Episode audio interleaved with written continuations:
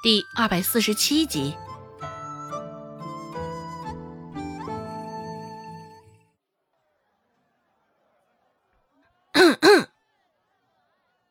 周芷清了清嗓子，开口说道：“嗯，不知道我是否打扰了二位啊？”顾寒生淡淡的扫了他一眼，合上了眼前的书。注意到顾寒生的眼神。周芷忙朝他挤眉弄眼，也可算是明白了。怪不得刚刚在楼下小厮要拦着他。顾寒生冷漠的一挑眉，开口说道：“既然来了，还站在门口作甚？”说话间，那美人也转过身了。哇，这是天上来的仙女姐姐吗？这么漂亮！周芷嘴巴很甜。原本听到周芷的声音，美人还是一脸暴躁怒火的模样。现在听到周芷这么一说，脸上又喜不自禁起来。这前后的反差也倒是令顾寒生叹为观止。转过身，看到说话的不过是个小丫头，美人也是放下心来。下意识觉得，周芷这么小，不会给他造成任何危险。只是周芷看着美人转过来的脸，一时之间却是呆了。倒也不是因为这美人长得太美，只是长得太眼熟了。这不就是之前在衙门看到的那个吗？将刘氏与周有富送进大牢里。他的功劳可不小啊！见他这般，眼珠子都不带转动一下，顾寒生走到他身边，抬起扇子，在他脑壳上轻敲一下，没什么力道，成功将周芷唤回了魂儿。只是两人之间的这动作，看上去甚是亲昵暧昧。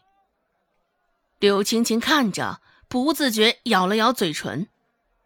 周芷也注意到了他眼中情绪的变动，忙往身旁侧了侧，与顾寒生保持距离，堆起笑脸，拍着柳青青的马屁道：“仙女姐姐，你长得好生眼熟啊，我们是不是在哪儿见过？”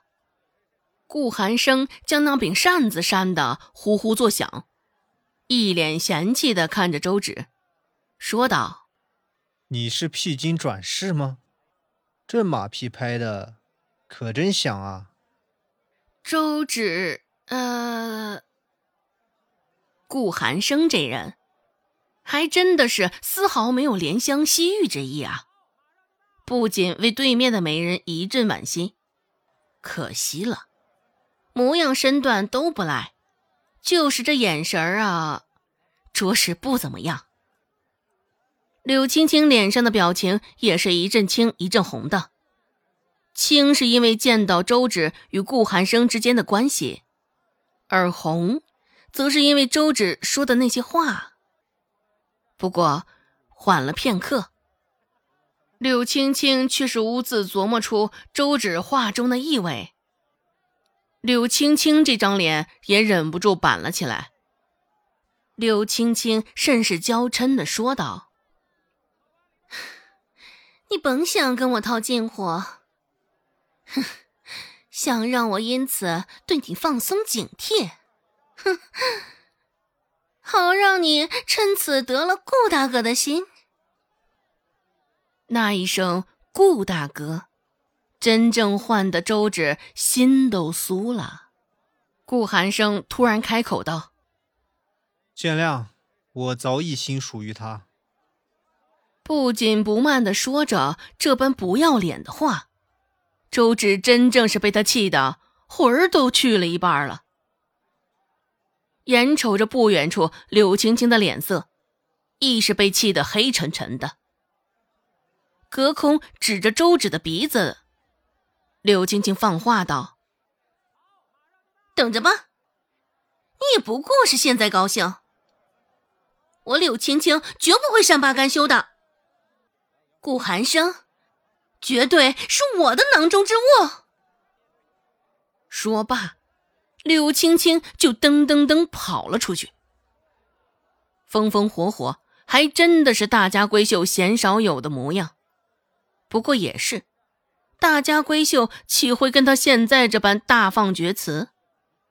赖着男人不松口，又是扬言又是宣战的。柳青青走了，雅间内又只剩下周芷与顾寒生两个。柳青青离开时撩动的珠帘，现在还摇摆个不停，叮咚叮咚作响，甚是好听。想到之前顾寒生故意说的话，周芷撇撇嘴，这个男人着实是狡猾呀。顾大哥，还真是艳福不浅呢。周芷说道。学着刚刚柳青青说话的口气，打趣的唤作顾寒生，顾大哥。顾寒生重新坐回了床边，淡淡的扫了周芷一眼。怎么，这是醋缸子打翻了？放心，我心只属于你。周芷，啊。自然也是想到了先前柳青青还在场时，顾寒生说过的话。周芷深吸一口气，开口说道：“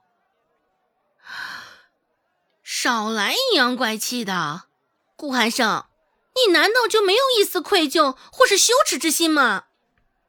竟然将我搬出来，替你吸引火力。”顾寒生把玩着手边的茶盏。听着周芷的指责，也没有过多的反应，只是朝着他略一挑眉。顾寒生淡淡的说道：“彼此彼此。”周芷甚是无语。好吧，这回周芷是真的没话说了。